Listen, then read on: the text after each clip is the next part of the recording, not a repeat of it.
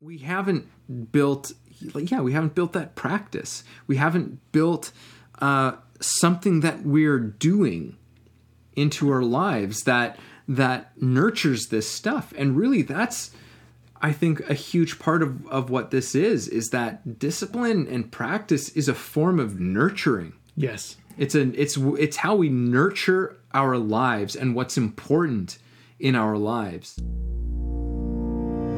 This is Way of the Artist with Brandon Colby Cook and Evan Schulte identifying your blocks and demystifying your struggles, so that you can claim your own path. and make your life a work of art.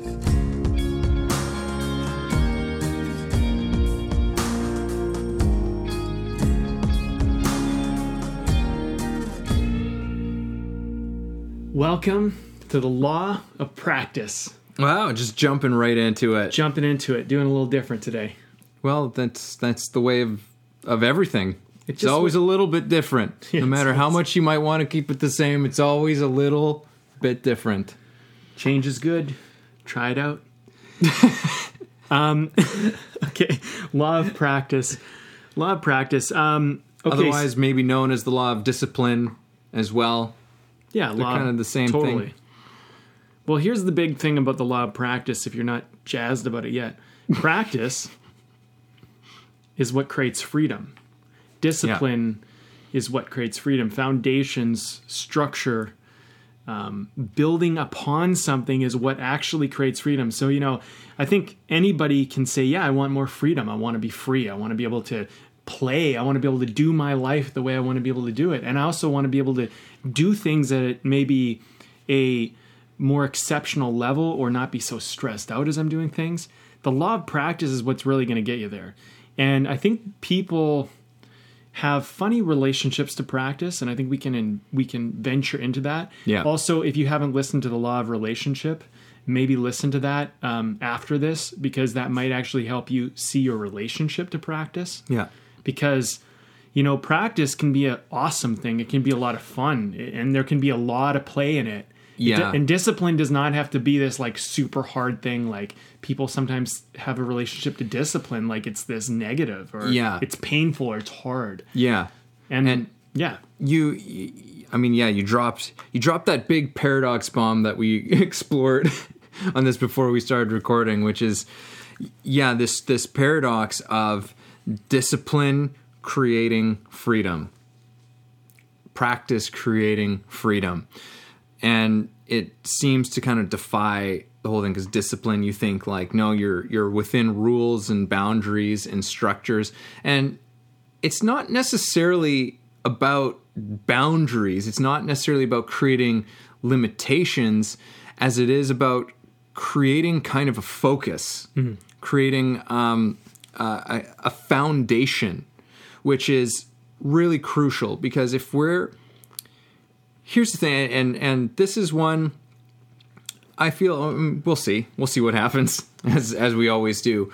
But I feel like this is something that um, you know I've I've always kind of not always, not anymore, but at one point in my life, the words of discipline. You know, like that was that was a word as you're saying. Like I had a weird relationship with that word. That was it. It kind of was a repulsive kind of word to me. I was like. Yeah. you know, because for me, it's like discipline was kind of like came with this baggage of of me saying to myself, "You're not good enough." Hmm. You know, like you're not good enough. You know, like so discipline was was this thing that I, I kind of shied away from and would tell myself this story. It's like, no, I want to be able to just do what I want. And Yeah. like, you know, be free and blah. blah. It's like there's there's discipline is not saying that you can't do what you want and you can't not be free. It's actually saying like, no, I want to help you with those things. Yeah. And and it's about really saying like discipline doesn't have to be a hard thing. You know, practice doesn't have to be a hard thing. And you coming out of the gate with yeah, like what is our relationship to what is and, and hopefully we can we can bring some perspectives to this and, and so we can start to change that.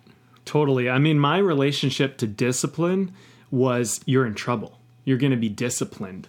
You know, my relationship to the word discipline or the concept of that was authority, control, dominated or dominance, um, rules, all the stuff I don't like. Yeah.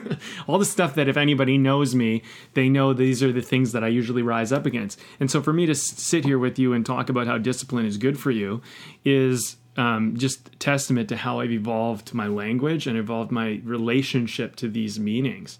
Um, you know, discipline is what creates freedom, but I think for most people, they think they it, that it opposes it. They think that I just want to be free. And so like the discipline feels like restriction and control. And I feel like that's kind of sometimes how discipline in some ways gets used against us when we don't have it on our own terms.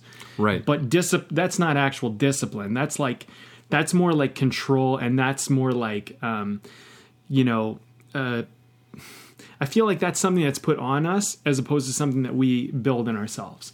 And I think mm-hmm. what we're talking about with practice, practice is a way to take ownership over discipline where you you set your own internal guide of rules and guide of standards and foundations so you can build upon them. Yeah.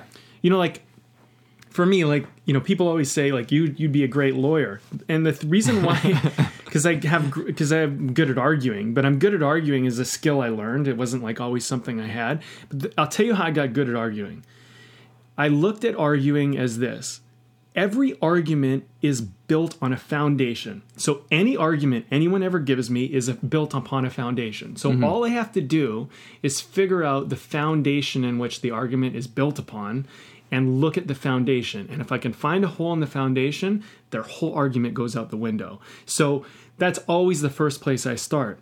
So if I'm working with a client who says like I can't do this. I go, "What is your argument built upon?" And if I look and the and the foundation is built upon holes, then we just go, let's fix the foundation. Then you can do the thing. Right. Because people also think arguing is about like right and wrong and all that stuff. It's not about that. It- arguing is about helping us see clearly. Mm-hmm. And and foundations and discipline is about creating clarity so that when you're later on down the road, you're working from clarity and it's helping you. But a lot of people also look at, you know, just to take this further, they look at um, argument, discipline, um, stuff like that as things that make them wrong. And it's like, well, look, if you're built, if you're trying to build a mansion on faulty foundations, then no wonder you can't build it because Yeah. You're working from a, you know, and so I feel like discipline helps us to build good structure. absolutely. Like it dis- it it's it's a structure but the thing is it's a flexible structure. I think this is something that you know because for me it's like the like practice discipline you know whatever it was like you know as i was even saying that like Yeah. i was i was bringing like you know my my chopping hand down like like it's like this and this and this and this Yeah. like it was it was hard it was rigid it was there was there was no move it felt like im- imprisonment Right. and i that's not real discipline in my mind that's not really a like healthy discipline we'll Right. say you know that creates its own set of problems when we're that rigid because then we're we're not able to adapt we're not able to change. And and when we have strong disciplines it allows us to adapt it allows us to change. You know discipline is really um it it does have a lot of room. Like we we were talking about there's a, a great association with with the law of play when it comes to discipline because here's the thing and, and we also include practice in this kind of word like we're going to interchange those um, because i think they kind of they're of the same coin but they also at the same time can lend a bit of a different idea around this. And this is where maybe practice comes in, which is that it's not a, we're not talking about a final type of thing here. This is there's when we practice there's there's all sorts of associations there of okay, there's room to fail. There's room to to make mistakes. There is room for us to play and explore, see what works, see what doesn't. That is a part of discipline. Discipline in many ways is just being like showing up. Right. You know, discipline is just uh, an act of showing up to something Right. and It's showing seeing up. what happens. keeping your word, having some integrity, having a certain amount of consistency.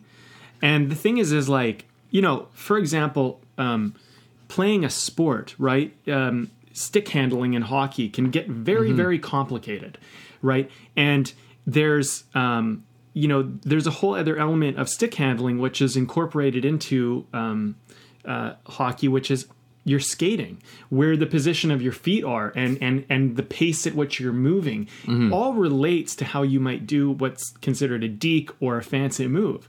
And so, where the puck is in position to your body, like if it's to your right side, your left side, what hand you are based on that, if it's behind you, in front of you. I mean, most people, if you can't even stick handle in front of you, both feet flat, straight, and you can't do that, mm-hmm. then then trying to do a complicated move where you have, um, you know, where you're stick handling off to the right or off to the left, or you're using a backhand or a forehand, can get can get pretty complicated, right? So you start with the first fundamental step. And this is like music, right? Like learn your scales, Yeah. learn your chords, learn whatever, because before you start putting them together, you have to have the practice, the discipline, the foundation to build upon, right? You know this, you're a guitar Yeah. player. I mean, it's the same thing. Yeah, and that's the thing. It's like and and you know, I've when I decided I wanted to learn how to play blues on guitar, like I wanted to learn how to play like the blues guitar, and so I, I found out, you know, okay, so this is just really based around this scale, Right. you know, uh, and so I just started to practice that scale. You know, I'd be watching TV or something. I just have the guitar in my in my hand and just be doing this thing over and over and over again. And the point is, and this is the other thing with discipline, it's not to. This is where again some of that flexibility comes into play because the point is for me not to just you know do a jam and play a scale because then that's just playing a scale Right. but it's just it creates a kind of knowledge a kind of intuition a kind of um, just uh, an an aptitude that I can now play with this thing when it comes to a performance or when I'm playing over top of, of a melody and suddenly I can do because it's not about just adhering to that scale Right. you know and then the practice moves beyond the scale but I still practice my scales That's good. right? Not Because it- people do, I'm sure. yeah, and and you know you'll notice like if you watch a lot of, um, you can find all kinds of videos of musicians, and you can say and look up it's like their warm up. Right. It's like how do they warm up backstage? And I've seen the stuff of guitar players, and they're back there doing doing scales and doing different exercises, warming themselves up, so that when they step out and they they can be completely free when they're in the midst of the performance right and and that's what we're talking about this relationship between discipline and freedom Right. that discipline creates that foundation and it creates a context for you to to be spontaneous to for improvisation to occur Right. because it's not about hanging on to that thing especially in art you know we talk about this a lot in in acting like this this applies i'm sure across the board for almost any art form but in acting it's just like okay you're doing your work you're work you know you're developing this character you're working on uh, whatever it is physicality understanding getting into you know the emotional state the mental state all of this stuff and and you've done all that work but as soon as you step out there you let it go. Yeah, like they always say, go. it's just like, Yeah. just like now let it all go because you just that's just got to be something that now you trust is there because you've just been the practice isn't there to be brought into what's happening Mm-hmm. necessarily. Yeah, I mean, I think like practice practice is what performance is built upon, and performance is really just a product of making like I mean, and you know, this is the thing I wish our society would kind of catch up to a little bit quicker. Um, but is that we don't succeed to success, we fail to success. And practice is where you get all the failures out and the errors and the mistakes so that when you come to the time of performance, you've made the mistakes, you know how the mistakes work, so you don't make them anymore. Mm-hmm. But if you're making mistakes in a performance, in a game, it is a clear sign that you're not practicing. Yeah. Because generally, you know, you look at like top athletes, top performers, top musicians, they do a show. They don't really make mistakes. And if they do, you don't even notice them because they have um, the ability to, to make up for it so quickly. Yeah. You know, um, you know, you really notice this with um, people that are unpracticed. You know that they make a mistake and they don't even know what to do because once the mistake has occurred, they don't know how to recover because, you know, um, you know, you watch like especially like great athletes, if they make a mistake, they often turn the mistake that was made into almost an opportunity. You know, I think that's where practice kind of really um, helps you to find out what sometimes a mistake can be. So, like for example, um, I'm just going to use sports for the time being. Yeah. But you're coming in right. Um, say in hockey, I'm just going to use hockey because hockey is a sport I played a lot of. You're coming in in hockey, right? And you're about to kind of like try to deke out the player, or you're going to do something. Now they poke check, and what happens is um, they poke check, and let's say they get the puck, but because you're you know because you kind of have experience getting the check like being poke checked you already have a way in which you can turn your body around shield the puck and bring it in backwards you know what i mean like Yeah. because because you know you you already know what to do provided this thing occurs which can occur the other thing is is maybe you know they're going to poke check so you develop a move and this is a move i used a lot where you you toe drag you pull the puck into your skates and then you push it back out and what happens is you pull the puck away from them when they put their stick out that Yeah. creates an opening and then you can push past them Right. so you actually go in anticipating them to poke check pull it away from them create the opportunity move through Yeah. um, so I think like practice is one of those things where we can we can talk about how to maybe incorporate this into acting, filmmaking, um, maybe music, sports. Obviously, we just did, but let's do that because I think what people can start to see the benefit of practice, and then they actually want to do it. Mm-hmm. Because I feel like you know I know a lot of actors who don't really practice. They go to class, Yeah. they do their scene study or they do their audition study, and that's the extent of the practice. But they don't like like if you ask them like well do you work on your voice do you like go home and like you know like and people don't even know. They're like how do i practice outside of class? Mm-hmm. You know what i like about your your model with acting is you're actually giving people practices which is really cool. Because mm-hmm. like i feel like you know i would leave acting class when i was younger and i didn't know how to practice. I didn't know how to practice what we were learning in scene study you know because we weren't we were given like you can practice in class but we weren't given tools to walk away with and try you know and it wasn't until maybe later on in my career where i started to learn that i could do practices in acting and you know that's another thing and i just want to mention this because i work with filmmakers a lot filmmakers so often don't practice at all. Mm-hmm. Like their film is all about making a final product. It's all about performance and like zero practice. Yeah. And like why don't you pick up a camera and just practice shooting a scene or practice your lighting or practice your lens work or practice um, directing? You know get some people together and say you direct and then i'll direct and then they'll direct. Or you know like i knew tons of actors um, when i was directing a lot and i would just be like okay get these actors together and let's just do it. And everybody directs. And then we learned how to actually communicate to each other which is a practice because then when you get on set and the money's burning and the time's burning you know what you're doing. Yeah. but i mean it built it's built upon anything right? Yeah.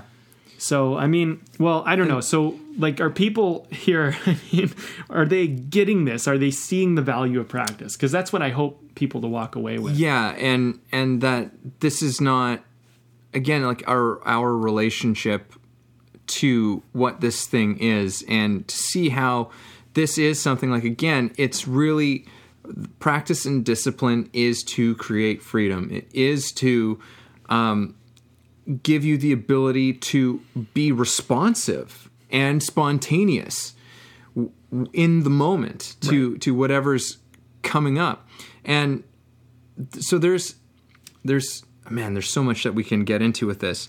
But one thing I, I i did want to bring up is that to me one of the little things about discipline uh, that it teaches us to do is to really look at what is important to us, what is meaningful to us. Because that's, here's the thing it's not just about being disciplined for its own sake, it's not about being disciplined for, you know, having discipline for something that we really have no personal connection to. You know, discipline says, like, no, what do you care about? Hmm. What is meaningful to you? And when we do that gut check, then we actually create, we simplify things for ourselves, which is a very important thing that I've been learning as I've been getting older. Yes. You know, is just like, okay, well, what is really important to me? Right. Who is really important to me? You know, the things that I'm doing with my time. You know, this is something that discipline is saying. It's like, well, what do you want to do? Mm-hmm. You know, that's kind of one of the beautiful things about it. And then we get connected to what that thing is. Right. Like, where do I want to give my time and energy?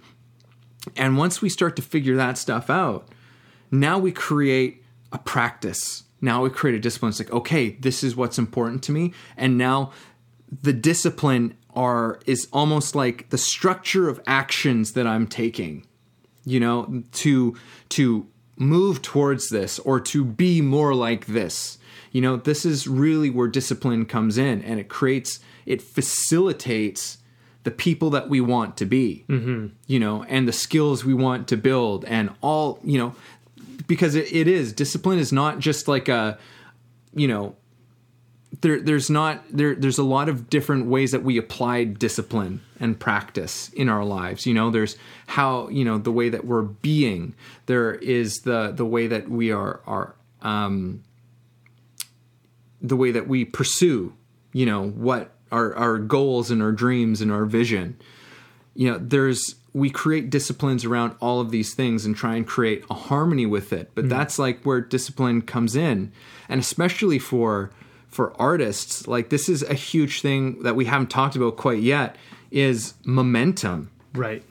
You know, discipline generates momentum. It helps us to keep moving. Mm-hmm. It helps us to keep moving because that discipline is just like, I'm showing up, I'm showing up, I'm showing up, I'm showing up, I'm doing this every single day. I'm showing up and doing this because it means something to me. I care about doing this. This is what I want to be doing with my time. This is who I want to be. So this is why I'm doing this. You know, like this is this is I think a, a big question is that is that why question Yeah. you know that um uh, coming back to to the vision to coming back to the purpose and and all of it this is where our discipline is coming from Yeah. you know not it's again it's not from some want thing and this is why we have to be very we have to be to to have an artist philosophy to live as an artist in our lives whether you are within an artistic medium or not you know to to live as an artist is to is to live with purpose and with vision and to and to work I, I, I totally lost my train of thought. There was somewhere i was going with it. This has to happen every single time. But it was like having that place to that we're we're connected to. That's right. Here we go. We're getting back on track. This is it's not about discipline for something that somebody else wants from us. You know being an artist is about being in very much in, in contact with who we are with uh you know what we really want with you know being aware of the pressures that other people are putting on us all of the things that you know people think we should be and like artists are disruptors. Hmm. Artists are ones who are saying like are, are very often the ones who are saying hang on a second like just like let's stop for a moment and let's look at this hmm. you know and then we find an expression for it. So this is such an, a, a key component. The vision and and discipline are are so important in in this way because it's not about having discipline about a bunch of stuff that doesn't matter to us but it's important so this is why it's important to know what matters to us. Right. Yeah. this is all I'm trying to say. Yeah. That was a very long-winded way of me getting to that, but there it is. Well, so I mean, to sum it up, you're saying like if you know your why, if you know your purpose, then you'll have meaning in the practice because you'll see how the practice or the discipline serves the greater vision or purpose that you're after. And I mean, you know, I think like uh, you know actors um, or artists or filmmakers or musicians or painters, you know, just artists in general, they get this kind of like bad rap as an artist. Like artists are like somehow undisciplined. Uh, they're like airy fairy, uncommitted. Like don't really, you know. And this is, I mean, this is nonsense because I think that there's lots of people that are an artist's profession, but they don't live like actual artists. They just happen to be undisciplined, un like people who who aren't who don't practice, and they're like using the art as a scheme to get rich or to uh, to try to get famous or do something for themselves. Right? It's an ego driven thing, and they're not artists. And so I think like the thing is is that you have to be honest with yourself about are you being an artist or are you just doing what it looks like an artist does because here's the thing about an artist an actual artist looks like they're free they look free but the thing is is that our perception of what freedom is and what it actually is are different so they are free but looking free and actually being free are different so like you know, I think a lot of people think that freedom is just doing what you want when you want, having autonomy and all of this. Well, that's true, but autonomy is earned. You build autonomy. Like, autonomy is built on the fact that you created the situation where you could be free. Like, um, you know, like, for example, here's, here's a great one to demystify the whole about the struggling artist, the broke artist. Mm-hmm. Well, you're not, you're not necessarily free. I mean, like, depends on how you look at it.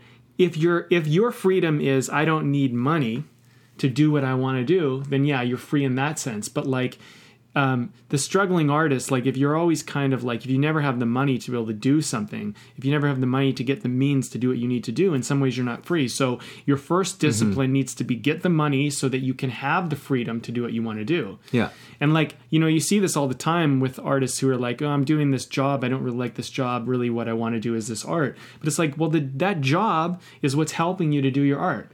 Because look, we all got to eat. We all got to have, you know, shelter. We all have to figure out how to do this stuff. Yeah. And so part of the game, part of the way of being an artist is figuring out the disciplines and the practices you need in place so that you could actually walk that way Yes. and and then eventually you get to the point where you don't have to do something that maybe takes away from your time expressing and being free but part of the discipline is that you do that temporarily so that you can buy yourself the freedom and autonomy right? And i think if like you know i used to love like when i was doing joe jobs i used to just love every joe job i did except one. It was only because of the people i worked with. Yeah. but um, i loved them because they all just gave me more opportunity to do what i loved. Um, but to me they were always a temporary thing. Like i think what sometimes people get stuck in their job they feel like they're stuck there forever. And it's like look at your job if you're doing something that you don't want to do like i was selling shoes for at one point yeah. I'm like, I'm not going to sell shoes for the rest of my life. But right now, I'm selling shoes because selling shoes is getting me the opportunity to move to Vancouver, get into acting class, make my movies, and do what I need to do. Yeah. Get headshots. Exactly. And, you know, like pay for, for like, some things. It's yeah. a temporary means to an end. And like practice is kind of like that. You're doing this thing in some ways right now so that you can build onto other things. But like you don't get to just like jump it. Like and that's the thing I see with filmmakers all the time. They always want to come in and they want their first film to be a masterpiece. And it's like so you're going to just skip all the whole process of like practicing or doing anything. And here's the thing like I have some clients that come and they've never made a film and like they will win awards on their first film. Yeah. But I'm like, that film is still practice for you. Great, you won awards. This is your first film. Like, w- if you keep with this, think about what you'll do. And then some people come in and they, you know, they just struggle. They barely make anything. But the thing is, is like that's practice for you. That's just where you're at. Mm-hmm. And like, the other thing with practice is like sometimes practice is hard for us in certain areas because we don't have a predisposition of we somehow practiced in our life we don't realize we did or we're bringing some knowledge or wisdom from the past but that was a practice we just didn't realize it mm-hmm. And you know, it's like one little thing just like to throw in here is that like think of like a doctor's office or a lawyer's office. They call them practices. Yes. You know, like and this is a very scientific body of of work of a field. You know, you think it's like but we call it a practice because it's an evolving thing. It's a changing thing. Yeah. And a big part of this is you know, you coming up with your own stuff. This is like, yeah, absolutely go and explore, see what other people are doing. You know, like how how like there are, are some great sort of references that you know wherever you are and wherever you want to go, there's somebody who's probably walked some kind of path similar to that. But ultimately, we have to, again, we're, we're talking about claim your own path. It's about finding your own path, finding your own way. Now, you can refer to that, to what other people have done, but ultimately, you you need to create your own practices. Mm-hmm. You need to create your own disciplines based on what is important to you in all of this. Right. Yeah, you know, it's um it's it's it's interesting because I mean, I think there's so much pressure on us to in our society to get things right. And you know what? I'm going to just take this opportunity to harp on the education system because I haven't done it in a while, I don't think. I feel like we should have like a little like piece of music that we can play Yeah. every single time it's I'd like this that. this happens it's just like oh here we go and this is Brandon's harping on the education system bit Yeah, so let me just start by saying, like, look, we need education. Education is important. I highly believe in education. My problem is that with the education system is that it makes um, it turns us like we're visionaries, in my opinion. Every human being, we're so incredible. Like we can do amazing things. We have this incredible mind and these instincts and and all of this stuff. We can we can think about the past and the future and we can create. But the thing is is like the school system where it works is it creates disciplines and practices around certain things. But the problem is is that it's like it tries to make practice the end result. And that's a mm-hmm. big issue because then we go and we come out of school and we believe that we need our our we need to be getting results. And it's like no you need to be practicing. Like like and the and the way they do this is they they grade us. So like a lot of um you know and, and i hope this changes. I hope you know in the next you know if someone listens to this in 10 or 20 years that they're like yeah the school system isn't like that anymore. Great we've won. Because i'll tell you how it is right now and how it has been mm. is that it's been about you get a grade and then your grade is your rating system as to where you are. And it's like well look like where you can go. Yeah, that's stupid. I mean, the thing is, is like really, if we're to maximize the potential of a human being, we were to put like a, a human being in a testing ground, what we would want them to do is we'd go, okay, this is the goal. This is what you need to do.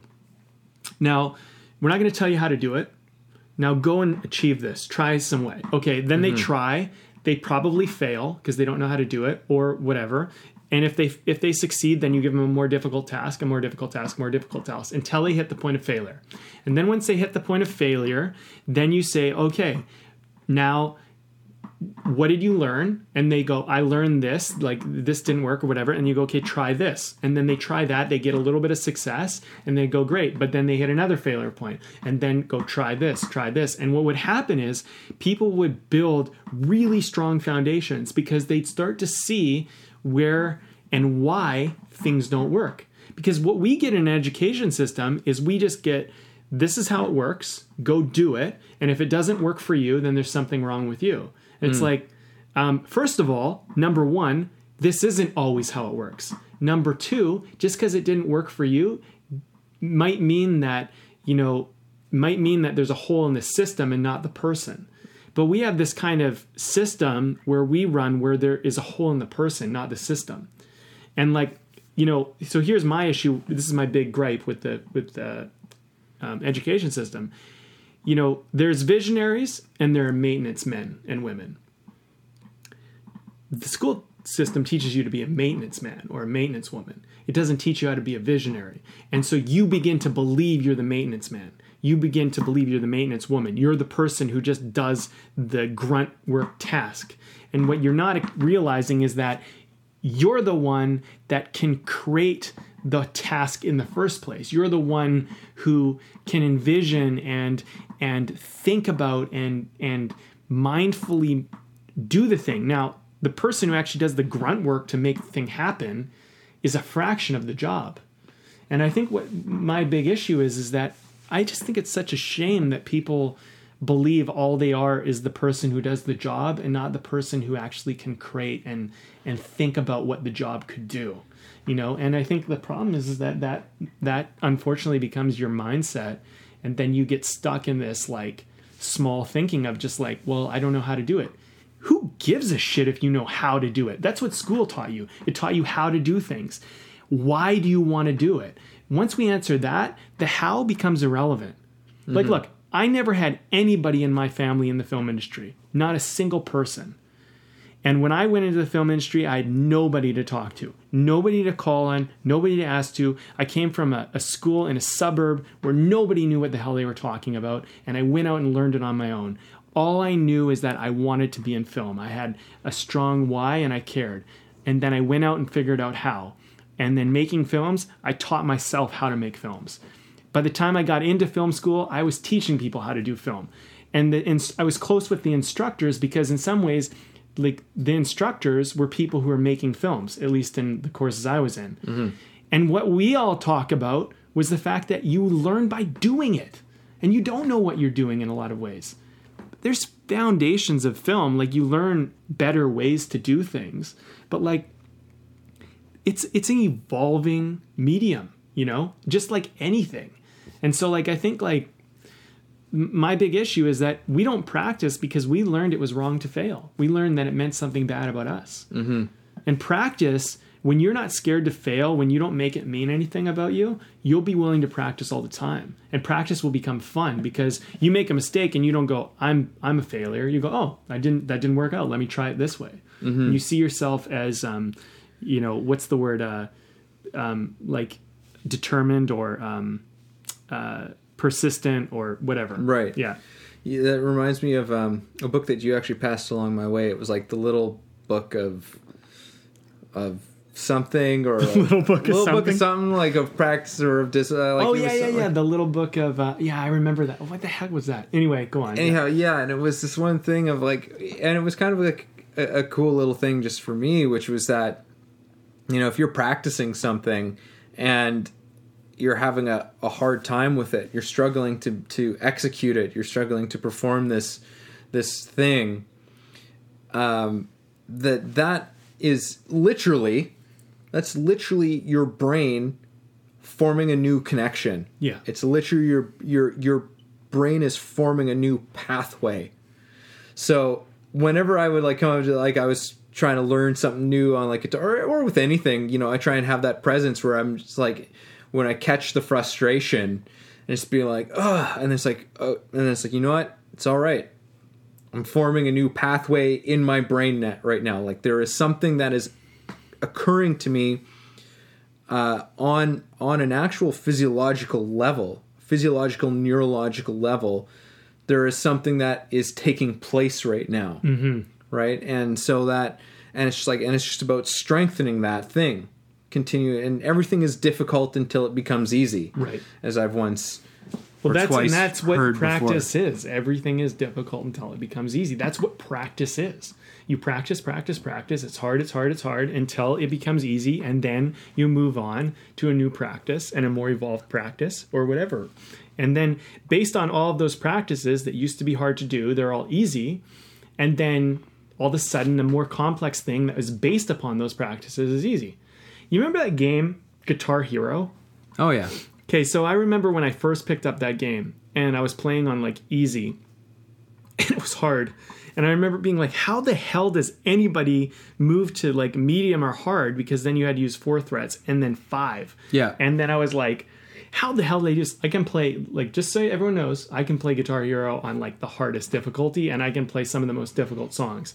But what happened was I played it and played it and played it in practice and my finger d- dexterity like just got so good that eventually I moved on to 4 no problem.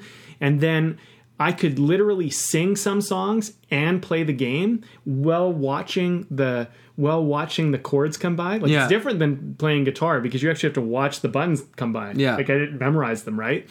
And basically it was just practice because basically you just form the ability in your mind to be able to do it, right?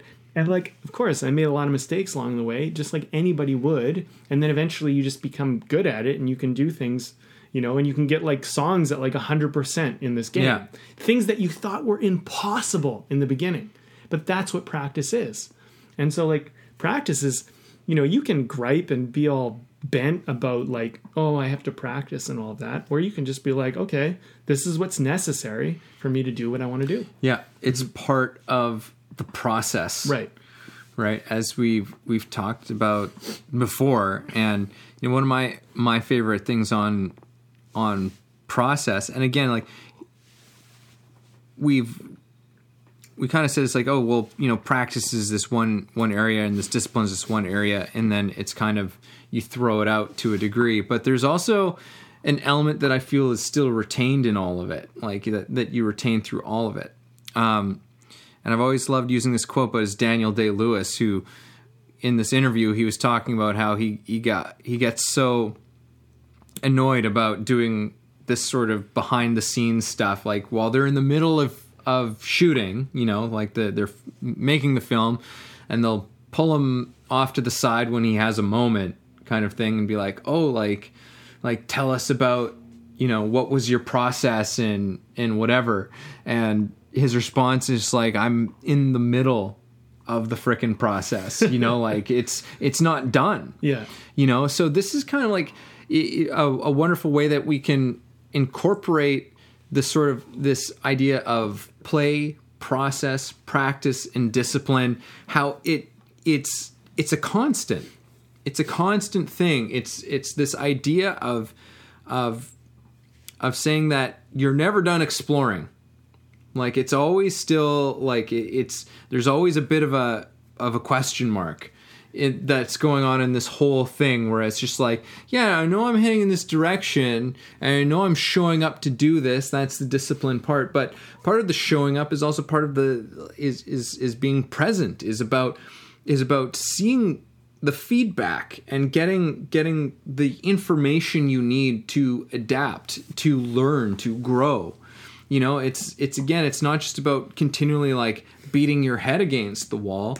It's about trying things out. Mm-hmm. You know continually always trying things out. And and and saying that you don't necessarily have a, a, a final answer to everything which i mean we yeah. we have yet to do our our episode on the law of completion which is like it's an important one but there's always kind of a a thing with that one It's going to be a goodie. When it's we get going to there. be a good one when we get there You brought something up interesting t- for me because you said we're never done exploring, which we, you know, I mentioned, is there a law of exploration? And you were like, that's the law of play. And I'm like, that is the law of play. It's the law of give and, and flex, right? And um, the thing is, is when we think we're done, we stop playing.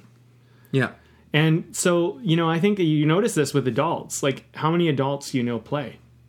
You know, kids play. Kids are always exploring. Kids are always practicing and learning and trying things out. But adults, they're like, oh, I know this. That's another issue with the education system that you know shit. Forget that. You you know you know nothing. Here's the thing. I know nothing. We know nothing. We know so little about what actually is going on, how things work. But wisdom is knowing you don't know. And wisdom is the wisest people are the most playful.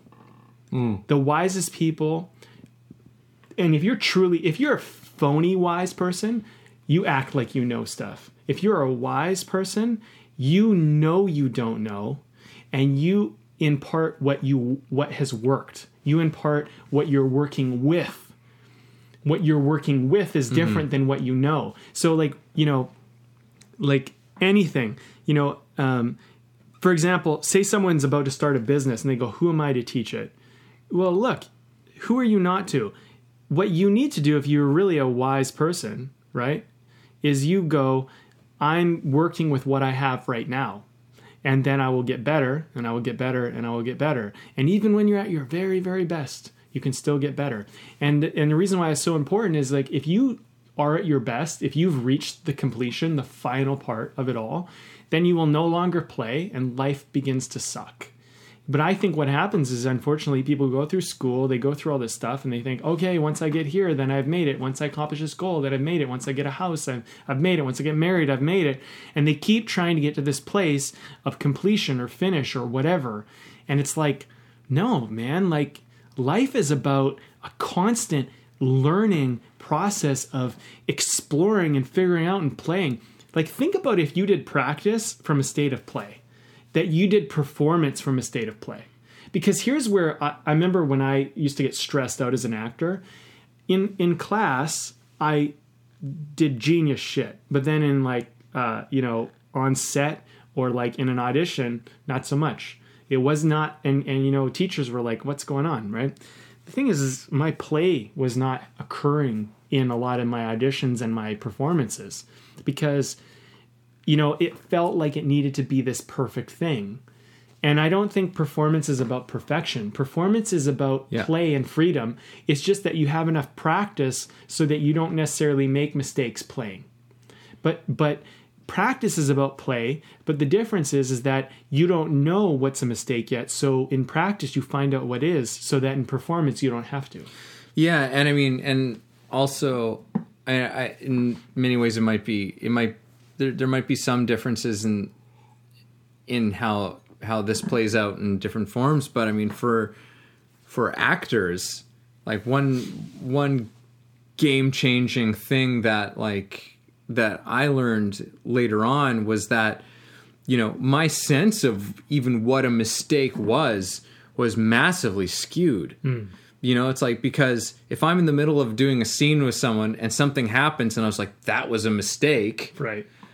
Uh, like i've i've i'm i'm making the situation worse as opposed to just being like well that just happened like that just happened and now it's just becoming a part of it This and is the learning- law of presence. and this is the law of presence and and this is you know and again like having gone through rehearsal and practice doing the things i need to do having the lines as as as down as i need them to be um, knowing what it is that i'm doing in this scene what's going on in this scene right? Having worked on that stuff but now in the moment something's happened that was not rehearsed was not but like at one point it's like oh you know there was there would maybe be a part of me that said like oh that wasn't supposed to happen. That was a mistake. And now i'm kind of fumbling trying to like steer things back on track as opposed to learning. It's like oh that just happened right now. That's so all right. That's happening now it's just instead of fighting it it's now just become a part of what's going on. Now acting might present i mean that's maybe a different thing to talk about but might present a unique kind of a unique sort of creative element to it in that way where it's like yeah that happened differently but we can just work with it as opposed to you know if you if you play a wrong note in in like music you know that kind of notices like that's noticeable but you can you know you can just start playing continue to play the music Well, I think you know, Right, but- I think you're talking about things you can control and things you can't control, right? We have a lot of Mm-hmm. control, don't we? um i'm not sure if we do Well, you know, there's things that are that within seems a little bit bit bit uh suspicious to me but anyhow Yeah. I don't know if we do either. I don't remember if we ever talked about it. But there's things you can control and you and you're not able to control. I mean, when you're when you're in acting, right? And you're in a scene with another person, there's a whole other person who has a whole other internal world and a whole other life going on. For you to try and predict how that's going to go is so naive and so silly. I mean, just like in sports, it's competitive. There's usually another team or another player or something. I mean, you don't control that. And what makes it fascinating is because you're not in control of that. You know, Yeah, there there are so many uh, factors that can that can play into all of this, right? Like it's it's if everybody knew exactly what everyone was going to do at all times, like then, I mean, art would be so boring. yeah. Sports would not be exciting. You know, some people don't uh, find sports exciting anyhow, but that's besides the point. Like if we always knew, like nothing would happen nothing would occur. You know, like you were talking about hockey. It's like if, if both teams sat there and they knew exactly what was going to happen and were able to respond to it exactly as was necessary, then it would nothing would happen and it would Yeah. be so. Like the the very fact that like that goals are scored, that you know hits are made, and that people fall. Like this is all because there. That's all because there are so many unknown factors. There's a lot of preparation that goes into it, you say, okay, these are tendencies that seem to to happen with this specific team, you know, and whatever, but eventually you step in and it's like, oh shit, they did something that we didn't didn't see before or we didn't And you know, practice is your ability to respond. yeah I mean, the thing is, is we didn't, we don't, we watch sports, we don't know the score, we don't know how it's going to end. We watch movies, we don't know how it's going to end, and that's part of what matters. And that's Hopefully. because there's, you know, mostly right, I think. But the thing is, is that the variable, like the the unknown, is part of the thing that's really interesting. Um, you know, like look at relationships. You know, like you're with a whole nother person; they have a whole nother life they're bringing to it, and that's part of what makes it exciting and interesting. You know, and um, I think like practice is just you know it, it sharpens your ability to respond to things that you don't necessarily control. Use the m- music analogy. Well if you're playing guitar or piano or some instrument i mean you control the instrument. The instrument doesn't have a mind of its own as far as i know. It's an inanimate object but it has a certain thing that it does. So if you make a mistake with that that's your um, inability to control the thing that is designed for your control. But like if you're playing music with a band, you don't necessarily your other band members could do something different. Your ability to respond to that like jazz, you know, is all about your ability to respond to your other members in your outfit in your band, right? But like the actual instrument you play, you that's something where you don't make a mistake with because you have control over it. And I think like, you know, practice is you're like like if you like if you're playing hockey and you lose the puck or you're playing some you're dribbling in basketball and you lose the ball without anybody checking you just because you couldn't dribble it or you know stick handle it or whatever properly mm-hmm. that's on you. Because you know that's something you can practice and control. But like if someone else checks you and they did it in a way that you didn't expect you're when you play a game you're practicing against the other player but you're performing under your own control. So you shouldn't be losing the puck or losing the ball or losing whatever the thing is without someone creating a new obstacle. But if you are then you need to go back to the practice rink or whatever. I'm using i keep seeming to go back to hockey. It is what it is. Like well you you, you brought up something that i hadn't even considered and maybe we're a little bit late in the podcast for this one but you know it's you brought up relationships and that just made me realize like i you know i've been with my wife now for over six years. Um and there is kind of certain disciplines that have come out of that relationship. You know r- disciplines that we share like disciplines that are like the ways that we communicate with each other and you know doing things like all right you know we have a day every we have like kind of like a date day every single week you know where we make make time like that's a discipline. That's a discipline, that's yeah. a discipline to say once a week is a day that we do something together for sure. In in all of the stuff that's going on we say there's a day that we go and we do something. And this is and and as well as like things like we communicate and this is an angle i hadn't even considered actually when we started this which is that discipline is has a tremendous capacity to remove conflict.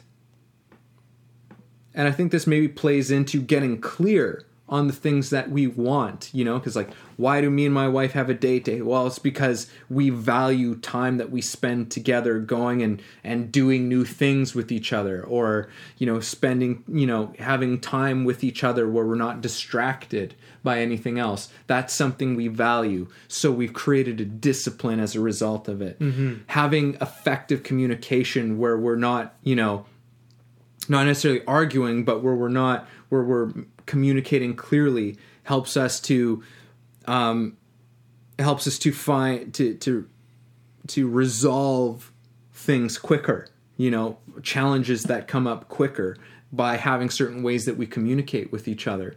So there's this whole other angle of discipline that I hadn't even considered when we started this, but it's absolutely there. Mm-hmm. You know, so discipline is a is I and I think it has a lot to do with yeah that whole thing of clarity. You know, what is this dis where what has this discipline been born out of? What is this practice born out of? Because it is important that we're not. And I know we're kind of coming back to something we were saying before, but like there is something that these disciplines are upholding.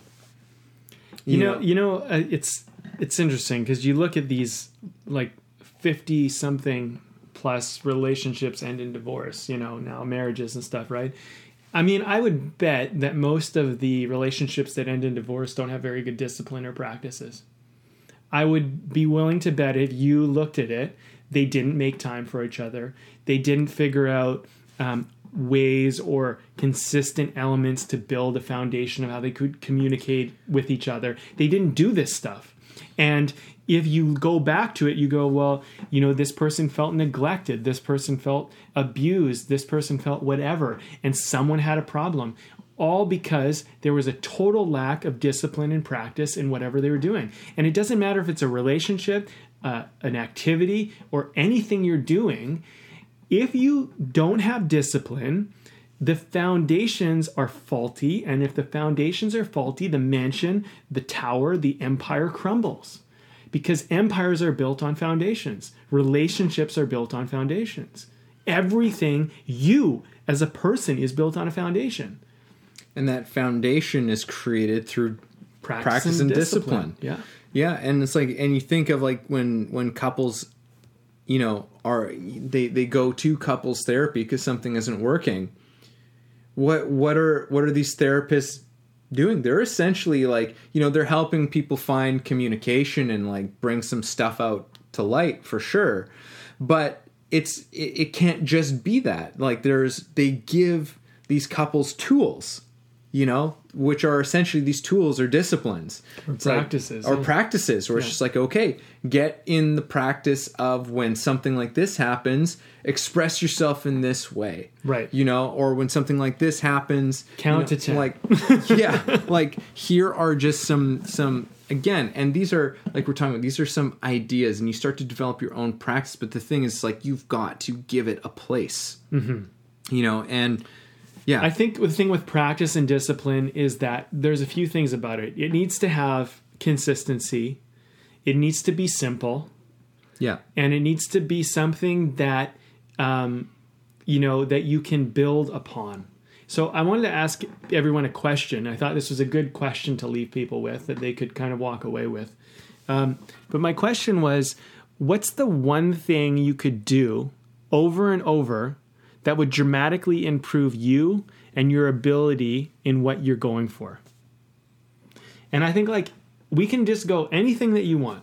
What's the one thing you could do over and over that would improve you and your ability to get what you want or whatever to make whatever happen if you just did it? Mm-hmm. And you know, you you great great great example. One day a week, right? I mean, that's only fifty two days a year. Yeah. You know, with the person you're spending the rest of your life with. You know, so like people are doing things all the time where they're not making any time for their partner. They're neglecting their partner. It's all work work work or whatever whatever. And you know you're wondering why friendships fail or relationships fail or you're not achieving the goal you have at this activity. Well how much time are you really putting into it? Mm-hmm. what are your hours in? Because hours in is such an important part right? Yeah or you find yourself you know in a loveless relationship you know, not just in, and I'm not just talking about between people, but like, you know, we did a, we had a recent episode on relationship. And it's like your relationship to, to yourself, your relationship to, uh, your your career, what you're doing, and if we don't create disciplines out of this, we create a loveless relationship. Yeah, in that situation, like like just think about that. Like this is like there there are so many ways that like even for myself like this discussion has been like opening up some new things for me about you know the importance of discipline you know because like discipline actually as as kind of again, as hard as and rigid an idea that as that might kind of initially sound in some people's minds, it's like if we don't have discipline, we'll find ourselves in all kinds of loveless relationships in our lives Right.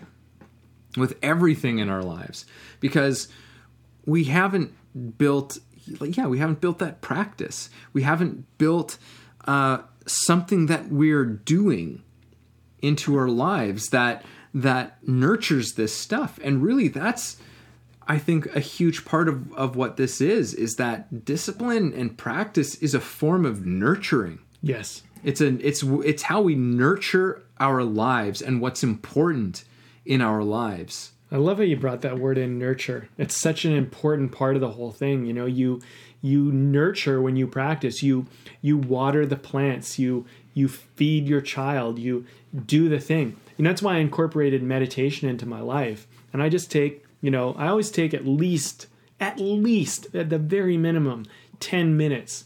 And you would be I mean, I know you do it, but people would be amazed at how much just being with yourself for 10 minutes every day how valuable that can be. And and sometimes I'll do more but I always make sure to carve out at least 10 minutes every single day for just me being with me. Because I feel like and this is a recent awareness I had is I feel like it's so easy to get distracted chasing and trying to do all this stuff. Practice in many ways gets you centered and gets you connected to whatever it is. You know, if it's being with you, you get connected. If it's working on your skill or ability, you get connected. If it's working on your relationship or developing that, you get connected, right? And like, I don't know if there's a law of connection. but I keep feeling like there's these these things that are related and they're in mm-hmm. this, you know? Anyway, what are you thinking of this beer? This is pretty good. Yeah, I've been enjoying this. Uh, and this is one like you know we've drank a lot of different beers. Like if you go all the way back to when we were doing the B and E podcast, Yeah. and this is a new one that we've never had before. So I mean, I picked this one out. Uh, so I like it, by the way. you like it? It's nice. It's a well. I always love half of Hefeweizens, and um, this one's it's sweet. It's got a really nice flavor to it. I mean, Yeah. for for me, I would say it's. I mean, and I like it, but it's one of those ones where I would probably have one or two, and then I would probably want to move on to another beer, just because it is so flavorful. Yeah, Um, but at the same time, I really like it. yeah. Well, this is um, so this is a raspberry honey Hefeweizen uh, from Foamer's Folly Brewing Company in Pitt Meadows, British Columbia. And uh, yeah, it is. It's really good. But I hear what you're saying. It's like, and I find that with almost any kind of honeyed beer, but this one has the added thing of the raspberry in it, which is like, yeah, it's like there's a l- lot happening in it. Um, it's so good, but it, it is one of those ones where it's like, yeah, you know, you could have a couple of them, and then I'd feel like I'd want to switch up to something a little bit lighter, you know, like a Yeah. little bit kind of crisper and just like and Yeah, yeah, because it's like it's it's to me this is like what I'd almost call like a, a treat beer. It's like it's like I'm almost giving myself a treat, you know? Yeah. And it's like you know, like you you like I don't know how many chocolate bars you could eat in one sitting. You know what I mean? Like it's kind of Yeah. like that. It's like uh, every once in a while I might have a little bit of a chocolate bar or have a chocolate bar or something. Like I very, do it very rarely, but when I do it, it's a nice treat. Mm-hmm. To me, this beer is one of those things where it's like this just it's nice. It's like a nice rewarding little treat, but it's like how much can you have of that? You know, before Yeah. you're like, yeah, because it's like it's this is a wonderful beer for like a yeah, like a summer summer day, and you Yeah. have have one or two of these, and you're just absolutely golden. I think it. sometimes you know with with craft beers where they bring in a lot of different flavors into them, they can be like that a little bit. You know, it's like and that's why you you know the craft beer thing is so much about trying different different brews because you get to kind of flex your palate and and go around with it. Um, Mm-hmm. by the way, for anybody listening, this is not an ad. We just have beer on the Yeah. podcast. I always like to say that because people are like, "What the hell?" They're all It's like just suddenly talking about beer. Yeah, no, we're not sponsored. It's just kind of part of how this podcast came came to be. Um, was just conversations uh, Over that- beers. Over beers. Yeah. So we just kept the beer because that's great. Uh, You know this uh, this episode um, for me at least, uh, talking about it flew by. Um, you know, I think I'll just wrap up my thoughts on Mm-hmm. practice. You know, I look at practice as taking something that's meaningful, important to you, and carving out some time for it, and Yeah. you know, and looking at it as this thing that's I I love how you use that word nurture. You're nurturing something to build something more out of practice. And so like, you know, if you're ever doing something and it's not really working for you or you want more out of it or you want it to be better, look at a more simple foundational practice you can incorporate and I promise you that if you do that after a while, you will move beyond it and that will lay a strong certain foundation for you to move forward. And the other thing I'll say is that all arguments are based upon practice. So if you're ever making an argument for your limitations, like, I don't have enough money, I can't do the thing I want to do, look at the foundation in which that's built upon, because it's probably built upon a faulty practice or a lack of practice and a lack hmm. of nurturing. Like, and that's that's just a big i think important awareness for people to have because if anything in your life is not working go back to the foundations of practice you're probably not practicing you're probably not disciplined around something simple and that's causing the problem because you're trying to do a complex step without a simple foundational practice or discipline in place Beautiful. that's what i got Yeah, no, that's great. Um, yeah, I mean, where do I want to uh, take this? Well, I mean, for me, there were some genuine surprises out of this one, and that word nurturing just kind of po- poked in there. Like it wasn't something I had, I had planned on, but it was just kind of an awareness that happened to me in the moment. And it's so this whole thing with discipline is like yeah for me it's like let's change our relationship to what this is and hopefully we've given enough food for thought and incentive as to why we should maybe examine what this is if you have a hard time with this um, because I, I know a lot of people do i know i did i had a hard time with with that word and it was something i resisted and really discipline is i would say start off for what are you showing up for? What do you want to show up for in your life? And once you answer those questions, why are you showing up for that? Why is that like why is that an important thing to you? Right? Just to make sure that it is something that is important to you. And if it is something, if it's not, that's fantastic. You can just throw it away. You've just simplified your life. You've already gained one gift from discipline, which was the discipline to examine. Hmm. But continuing on, and if that is something that's important to you, that now that building that practice, that discipline, that is nurturing that thing that is important to you. It is hmm. it is cultivating that. It is helping it grow and thrive. That is what you you are doing. And that it can be that it can be a playful part of our lives and it doesn't have to be something that's so scary and confining. Hmm. I love how you brought in uh, like the nurturing and the why, because that's what you're doing with practice. You're nurturing your why. You're nurturing your purpose, and that's such a cool way to look at it. Because I feel like, you know, practice can be this like we can begrudgingly practice, you know, where it's like, oh, I got to practice. And it's like, but if you know why, practice can be so much fun. It can be play, it can be Yeah. exploration, it can be this great thing. And I think, like, you know, if, if, if people could walk away from this and going, like, I'm just really to know why I'm practicing and really enjoy it. And if I'm not enjoying it, maybe ask yourself why you're even doing it. Just you Yeah. gave, gave people kind of a great way to, like, you know, um, have checks and balances with practice. Yeah. Because I feel like sometimes we're practicing things that we don't really care about or want to do. Definitely. And it's important that we're not doing practicing towards things that we don't give a shit about. Yeah. And uh and I think another part of it too is that like, you know, even if we know it's something that's important to us, um there there will probably still be those days where we're just like, Ugh, you know, like we'll hit that thing where it's like, oh, I don't want to, I just kind of want to whatever. But that connection is still that thing that will say she's like, but you know what? This is important to me. So I'm going to sit down and work at this for five minutes 10 minutes, whatever it is, you know, and that's how we keep the momentum going and that's Mm-hmm. how we keep nurturing it, even in the moments where we're not at our best.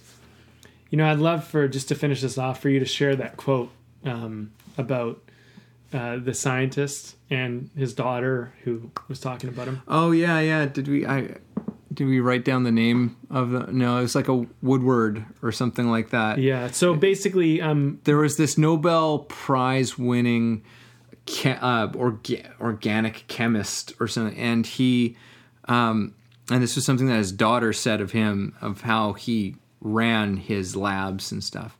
And uh and it was to create the context for the spontaneous to arise.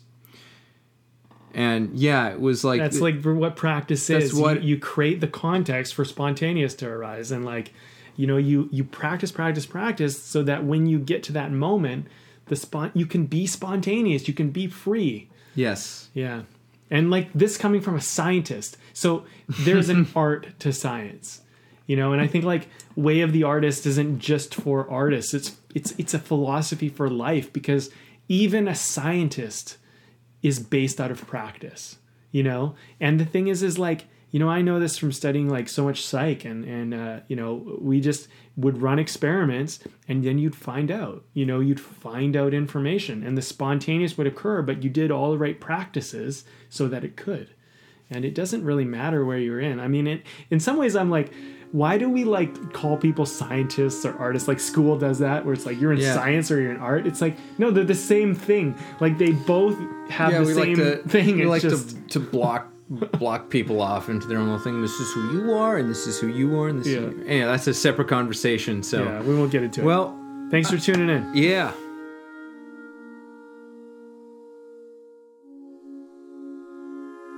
Thanks for listening to the show. If you got something out of this, if you feel it improved your life or your journey in any way, please take a moment to subscribe, leave a review, or share the episode. you can also support us on patreon where we have tons of great bonuses you are the ones that make the show possible and help us to thrive. Thank you for joining us